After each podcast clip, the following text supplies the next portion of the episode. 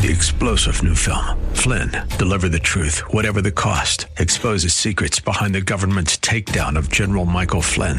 Flynn knew what the intel world had been up to. He ordered the first audit of the use of contractors. This set off alarm bells. He told the truth. He was the most dangerous person for Donald Trump to hire. They had to get rid of Flynn.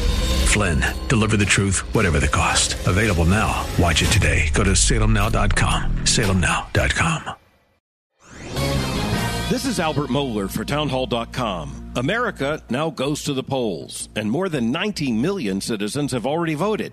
We are participants in and witnesses to one of the greatest political achievements in the history of the world.